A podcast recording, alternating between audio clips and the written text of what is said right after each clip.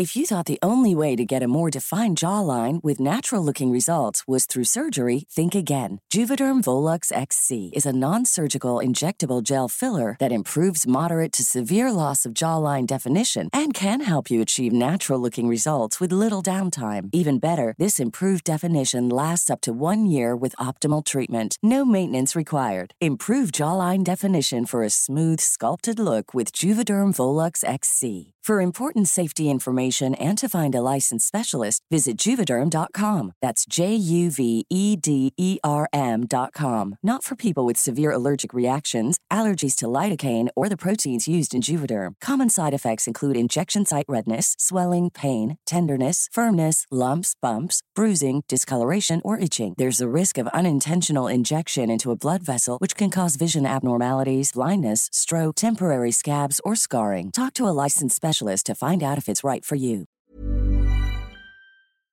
Why does Comcast Business power more businesses than any other provider? It has technology solutions that put you ahead, like the fastest, reliable network and serious savings. Whether your small business is starting or growing, you need Comcast Business. Comcast Business, powering possibilities. Ask about Comcast Business Internet and Security Edge, or find out how to get a $500 prepaid card with a qualifying gig bundle. Call or go online today to learn more. Offer ends 10 23 22. Restrictions apply. Call for details.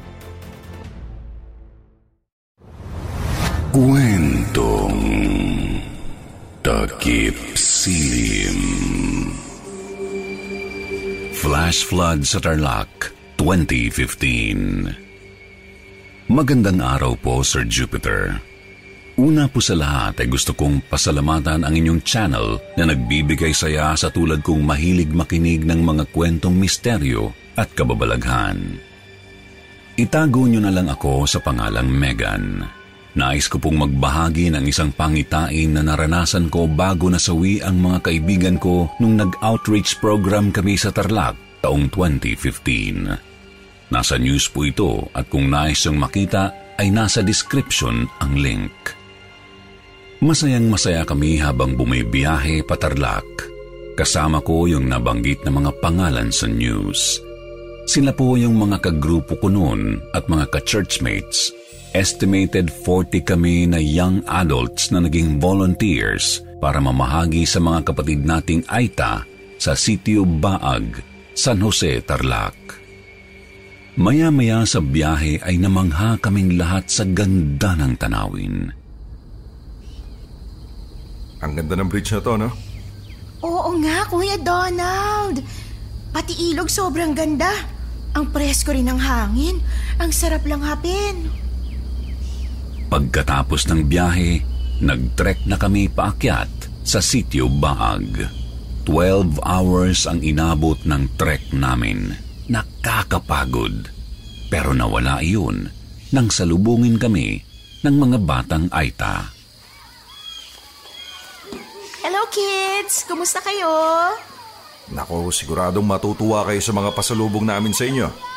O teka, dapat pumila kayo sa pagkuha ng pagkain ha, para maayos at mabigyan lahat. Tama. At syempre, huwag kalimutang magpasalamat kay Lord sa biyaya, ha? Ang ngiti sa mukha ng mga inosenteng bata ang nagbigay sa amin ng inspirasyon upang ipagpatuloy ang ganitong gawain. Matapos silang pakainin, ang ibang mga volunteers ay namahagi naman ng oras sa pag-e-entertain sa mga bata. Sadyang naging matiwasay ang araw na iyon. Kaya naman hindi namin inaasahan ang mga susunod na mangyayari. Nagtayo kami ng tent at naghanda ng hapunan. Nakakaaliw pa nga noon dahil nung gabi, first time kong nakarinig ng bullfrog. Kinaumagahan, naghanda na kami para sa aming descend. May alam akong shortcut kung okay lang sa inyo. Mga 6 hours lang ang tatahakin natin. Sugestyon ng isang local guide. Pumayag naman ang mga leaders namin sa trek. Nasa labing lima kami sa grupo namin. Hindi kami mga professional na mountaineers, kaya masasabi ko na isa rin yun sa mga naging pagkakamali namin. Bakit may mga daan na may barbed wire? Oo nga eh. Parang bawal yata dumaan dito. Nagpatuloy kami sa pagtitrek at nagtiwala sa local guide. Makalipas lamang ang isang oras ay may nadaanan kaming maliit na ilog. Nag-stop over muna kami at may mga sumunod na rin na grupo. Wow! Ang sarap ng tubig, ang lamig. Ayos to! Swimming time! Oy guys, kain muna tayo. Yon, gutom na nga ako eh. Sa haba ng trek natin. Hindi ko maintindihan, Sir Jupiter, kung bakit sa pagkakataon na yun ay bigla akong natahimik. Hindi ko alam kung bakit parang nasa ibang lugar ako. Pakiramdam ko ay parang panaginip lang ang mga nangyayari. Ang hirap ipaliwanag basta iba ang kaba ko. Uy, Megan, tara, swimming na! S- sige, Dave. Mamaya na lang. Napalingon ako kay Kuya Donald. Nagulat ako dahil malabo ang tingin ko sa mukha niya.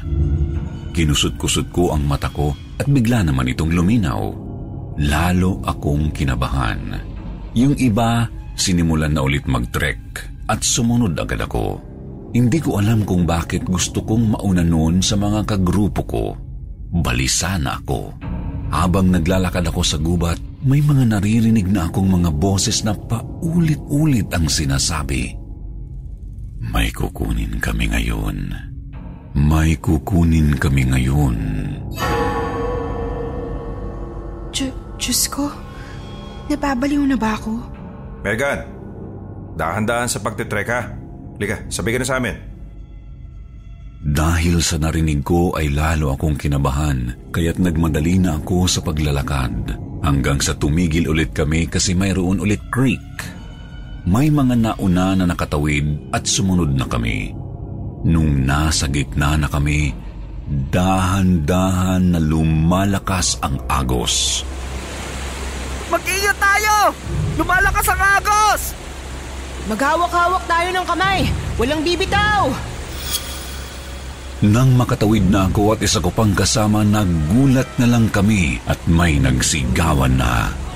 Kaya pala, may inanod na sa aming mga kagrupo at labing dalawa sila. Nataranta kami lahat. Nag-iiyakan na lalo pat kitang-kita namin sila na inaanod. Sobrang lakas talaga ng agos ng tubig. Si Kuya Donald! Kuya Donald! Yung iba na natangay ng tubig ay maswerteng nakahawak sa baging at naisalba pa. Anim silang nagawang maiahon. Ang iba sa kanila ay sa kabilang side na napunta. Natigilan ako at napahagulgol ng iyak dahil naalala ko yung nakita ko, ang malabong mukha ni Kuya Donald sa una naming stopover sa ilog. Ang iba naming kasama na mas nauna ay nagbalikan para maalalayan kami na makapagpahinga sa isang kubo.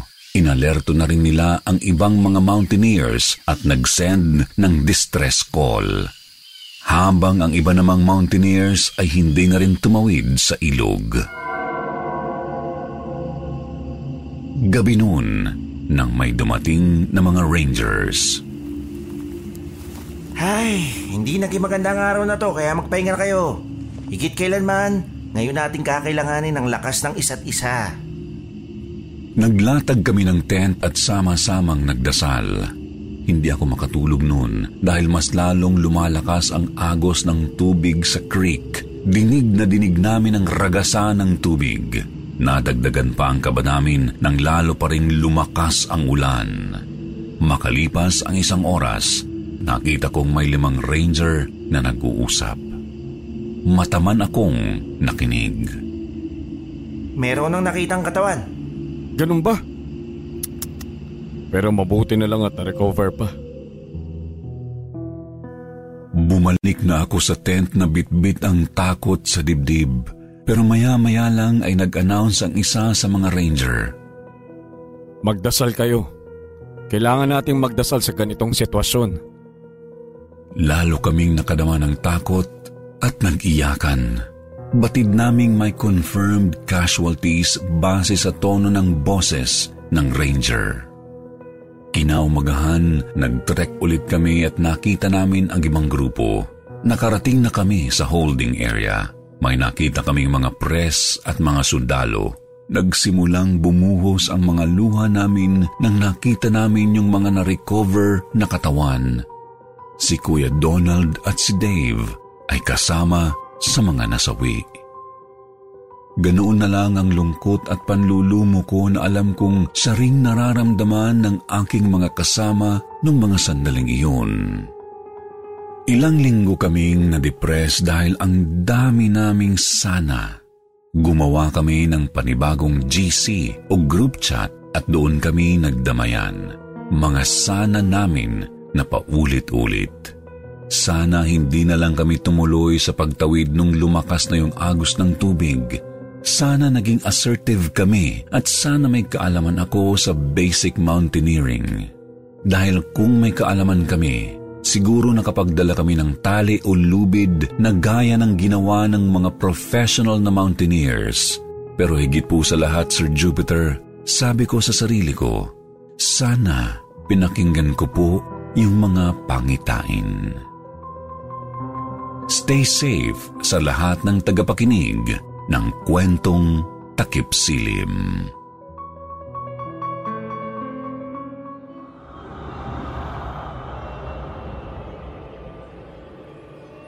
Banggaan Hello po sa lahat ng taga-subaybay ng kwentong takip silim at sa inyo po, Sir Jupiter. Tawagin niyo na lang po ako sa pangalang Howard. Bata pa ako ay marami na akong mga pangitain na nagkakaroon ng kaganapan. Kaya sa tuwing mangyayari ito ay hindi talaga ako mapalagay. Isa sa mga pangitaing hindi ko malilimutan ay nangyari noong nasa Tarlac pa ako kung saan nakikitira ako sa bahay ng nakakatanda kong kapatid na si Melba. Madaling araw noon nang maalimpungatan ako. Napabalikwas ako ng bangon kasabay ng malakas kong pagsigaw. Paano'y para akong nakarinig ng malakas na impact ng banggaan.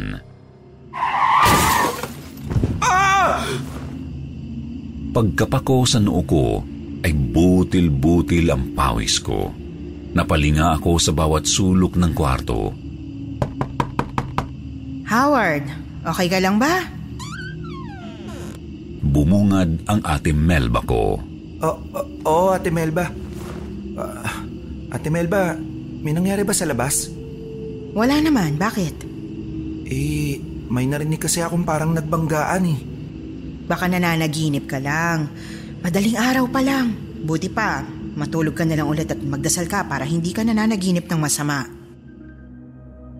Hindi na ako nakatulog, Sir Jupiter. Kahit anong pikit ang gawin ko ay naiisip ko ang narinig kong malakas na impact ng banggaan. Alam ko na hindi yon pangkaraniwan o isang panaginip lang. Nangangamba ako na isa na naman itong pangitain. Kamakailan lang kasi ay nagkaroon ako ng pangitain nang makita kong walang ulo ang kapitbahay namin. Ilang araw lang ang lumipas, nabalitaan kong namatay ito. Binangungot daw.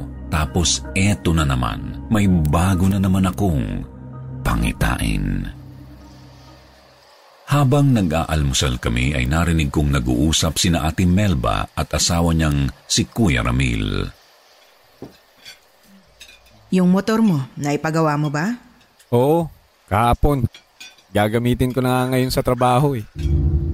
Sumingit ako sa usapan. Um, Kuya Ramil, ba't hindi ka na lang po mag-commute? Bakit naman ako magko-commute?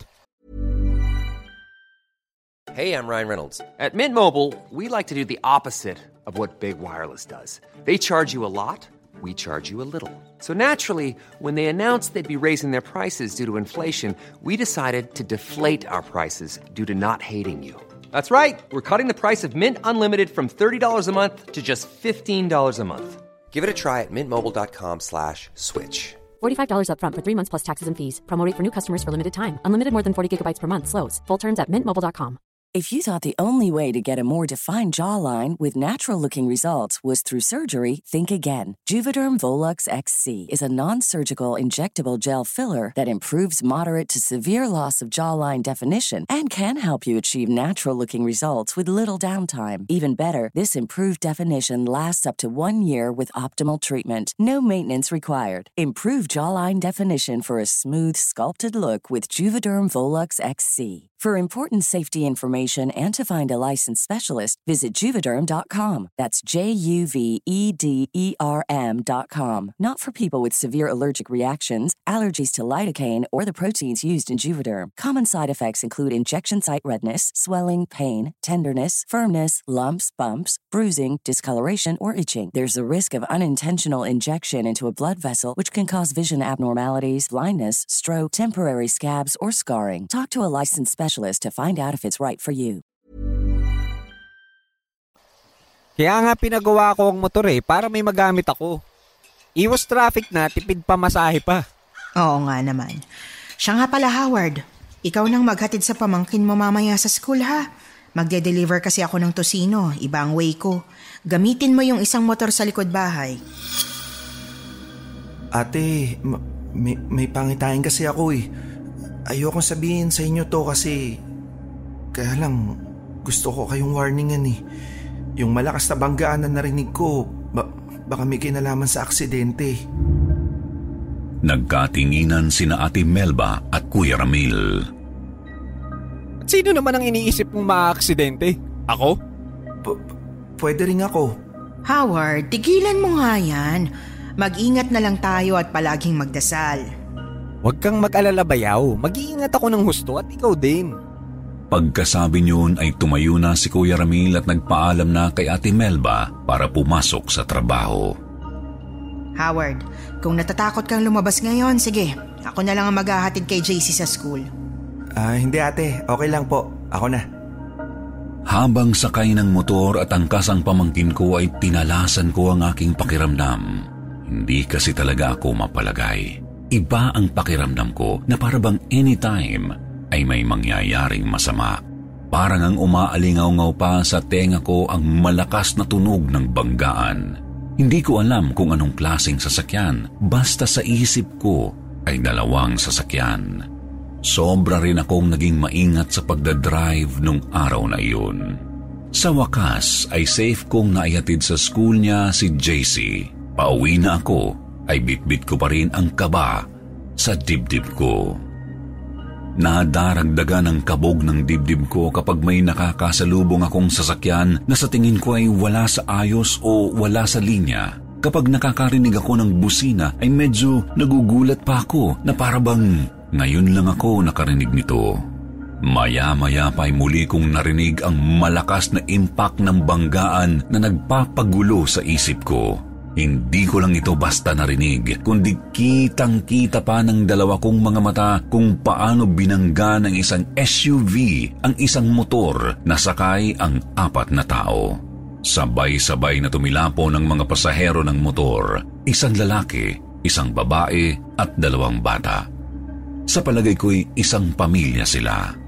Napahinto ako sa pagmamaneho at natulala dahil ang pangitain ko ay wala palang kinalaman sa amin, kundi sa ibang tao. Gayunpaman, labis pa rin ang lungkot na naramdaman ko sa aksidenteng sumambulat sa harapan ko. Sa pamilyang iyon ay ang batang babae lang daw ang nakaligtas. Sa ngayon po ay nasa Manila na ako. Pero sa tuwing makakauwi ako ng Tarlac para dumalaw sa ate ko, ay hindi maaaring hindi sasagi sa isip ko ang aksidenteng iyon.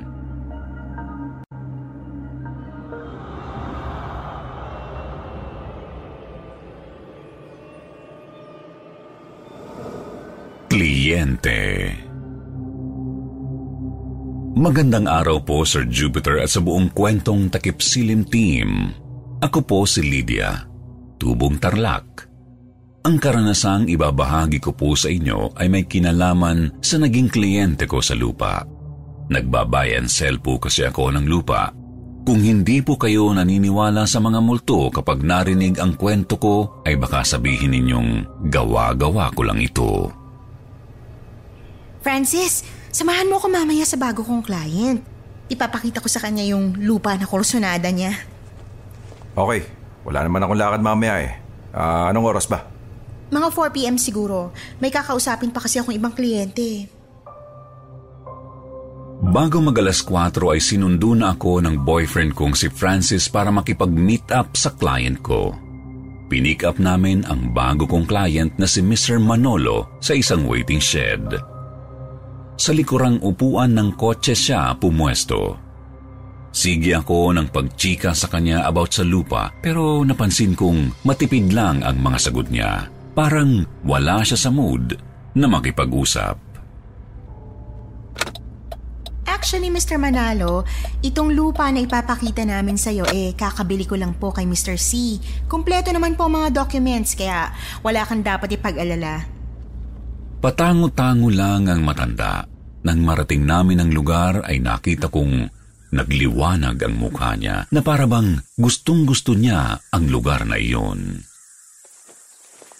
Mukhang nagustuhan niyo po talaga, sir. Tara po, ipapakita ko sa inyo kung gaano to kalawak. Sa kabila ng kasiyahang nakita namin sa mukha niya ay nanatiling tahimik ang matanda. Pero hindi naman ako kinakamahan na baka mag-back out siya sa deal. Sa madaling salita, Sir Jupiter, ay naisara ko ang deal kay Mr. Manolo nang walang kahirap-hirap. Maayos naman ang naging bayaran namin. Subalit nang iti-turn over ko na ang mga dokumento ay nakatanggap ako ng tawag mula kay Mr. Manolo na kailangan ko raw ibigay ang titulo sa kanyang anak na si Jeng. Ibinigay pa niya ang address kung saan ito matatagpuan.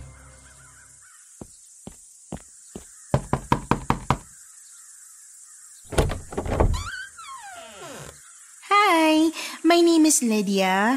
Ang papa mo nagturo ng location mo at siya rin ang nagpapabigay nito sa iyo. Ah, uh, ano to? Titulo ng lupang nabili niya sa akin. Uh, ha? Kailan niya po binili? Tsaka saan po ito? Ipinaliwanag ko kay Miss Jeng ang naging transaksyon namin ng papa niya tungkol sa lupa. Sinabi ko rin sa kanya na sa lahat ng naging kliyente ko ay si Mr. Manolo ang naging pinakamadaling katransaksyon. Wala nang cheche bureche, pirmahan agad at bayaran. Napansin kong tila natitigilan si Miss Jeng. Nakayuko lang ito na parabang malalim ang iniisip habang nagpapaliwanag ako. Napansin din iyon ng boyfriend ko. Lydia, mukhang may mabigat na problema yan ah. Tingnan mo, parang binagsakan ng langit at lupa yung muka. Tapos pansinin mo yung kamay. Parang nanginginig at panay patunog ng daliri. Shh! Huwag kang maingay, baka marinig ka. Baka naman talaga may problema lang siya. Hindi na ako nakatiis, Sir Jupiter. Inusisa ko na si Miss Jeng kung bakit parang hindi siya masaya sa pagtanggap ng titulo ng lupa. Umangat ang mukha ni Miss Jeng at tumingin sa akin. Tiniyak kung kailan ko nakita at nakausap ang kanyang ama. Nang sabihin ko sa kanyang petsa na kamakailan lang, ay bigla siyang napaiyak.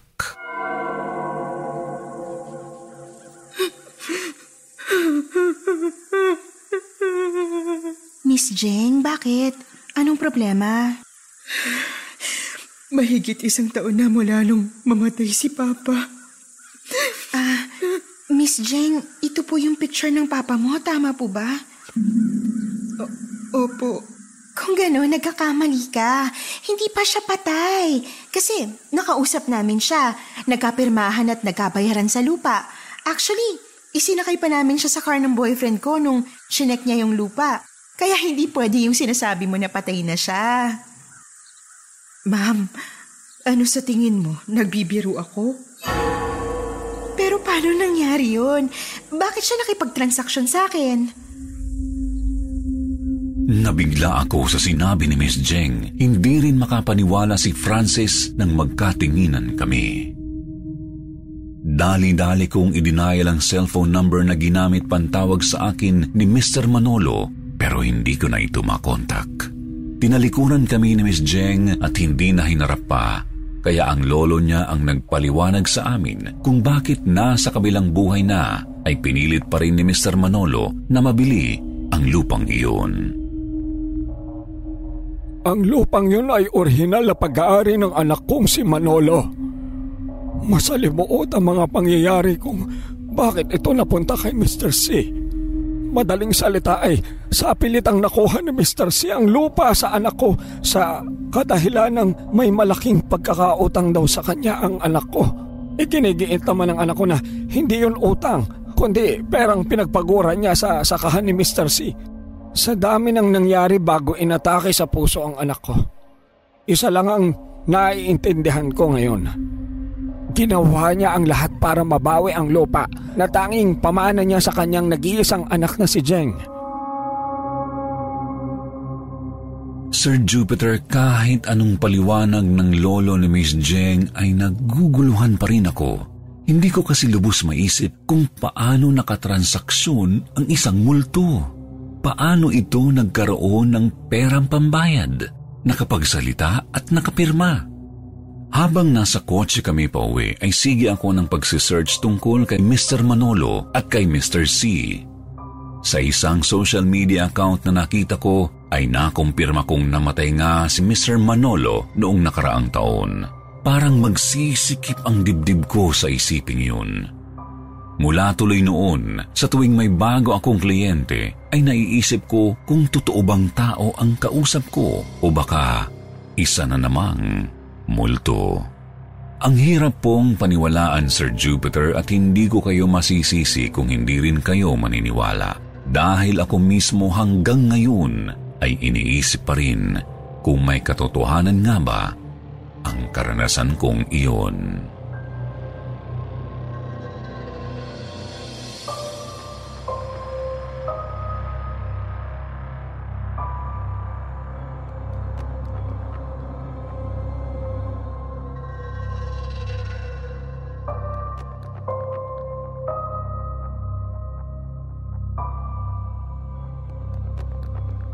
Why does Comcast Business power more businesses than any other provider? It has technology solutions that put you ahead, like the fastest, reliable network and serious savings. Whether your small business is starting or growing, you need Comcast Business. Comcast Business, powering possibilities. Ask about Comcast Business Internet and Security Edge, or find out how to get a $500 prepaid card with a qualifying gig bundle. Call or go online today to learn more. Offer ends 10 23 22. Restrictions apply. Call for details.